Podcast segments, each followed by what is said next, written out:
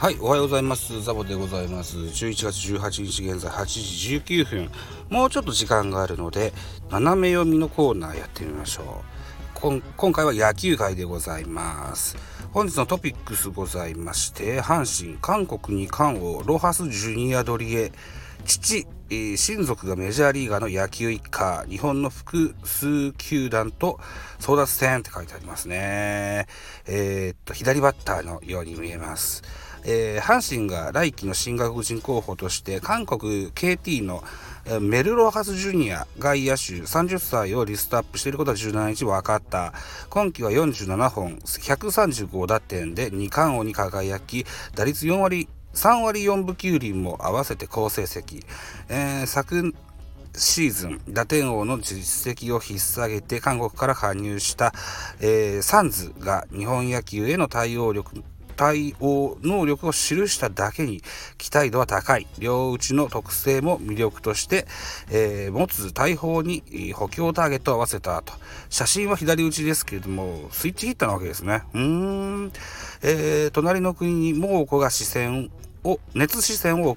送る大砲がいた。来季の新外国人候補としてリストアップしているロハスジュニアは韓国 KT に在籍。メジャー経験はないとはいえ、父や親族などがメジャーリーガーの野球一家に育ったサラブレッドだ。韓国球界の関係者が明かした。韓国での実績は十分です。これだけの成績を残した選手です。日本の複数球団が獲得に動くと思われます。当然阪神も調査しているでしょうと。コロナ禍の今年はアメリカマイナーリーグが中止になり、今オフの調査対象の選手は限られている狭い市場の中でひときわ目を引く存在がロハスジュニアで、日本の球界関係者も特に打撃に高い評価を寄せたと。成績を見ればパワーヒッターですが、主要な打撃も魅力ですよ。ある程度率も残されると見ていますというふうに書いてますね。成績を見れば一目瞭然だ。韓国プロ野球で在籍4年目を迎えた今季は打率3割4分9厘、ホームラン47本、打点135という圧倒的な数字を残し、本塁打、打点で2冠に輝いた。スイッチヒッターの特徴も魅力の一つで、打順を組みやすく得点力アップも期待でき、補強ポイントに合致した。加えて昨シーズンはゴールデングラブ賞を獲得するなど外野守備力にも定評がある。すでにボーアが来季の構想から外れて対打が濃厚。サンズは残留へ向けて、マルテも現時点では残留させる方針で、今後は代理人と交渉を開始するようだ。コロナ禍で設けられた特例2020特別処置は来季も継続される予定。外国人選手を5人まで出場登録できますというルールです。通常は4人となってます。球団史上最多だった昨シーズンの8人体制と同等の規模を維持する見通しで、新たな大砲獲得はオフの重要テーマだった。昨シーズン韓国で打点王に輝いたサンズは、加入1年目から日本野球への対応力を証明。前例に照らせばロハスジュニアの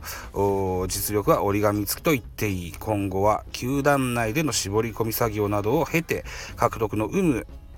を最終決定する見通し。他球団との争奪戦は必至で16年ぶり。リーグ優勝を目指す上でも新助っ人の候補は逃さないと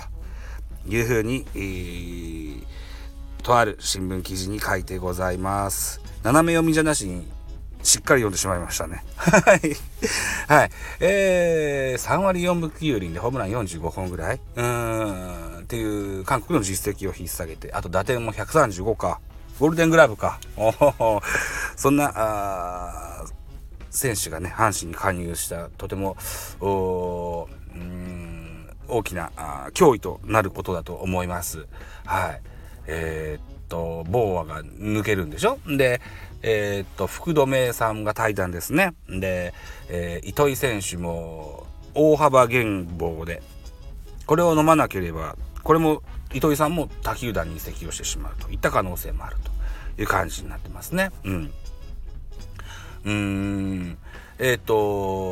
備範囲の広い外野の近本選手は多分福留選手だったり糸井選手だったり、あるいは外野手、外国人のね外野手が出てる時とかは結構守備にも気を使ったとは思いますけれども、こういうゴールデンウィークグラブが取れるような強打の外野手が広い甲子園球場の外野を守ってくるっていうのはとても心強いと思いますし、スイッチヒッターのホームランバッターであるならば打順も組みやすくなるでしょう。大山の前を打つのか後ろを打つのかは分かりませんけれどもね、こんな有望な外国人がライバルチーム阪神に入ると見る側としても楽しいかなというふうに感じてますよ。はい、ということで5分40秒6分が近いですね。そろそろお客さんのところに行く時間にもなってきましたのでね、こんなところにしときましょうかね。はい、今晩も何本か、スタンド FM 収録したいと思っております。もしよろしければお聞きください。ではまたね。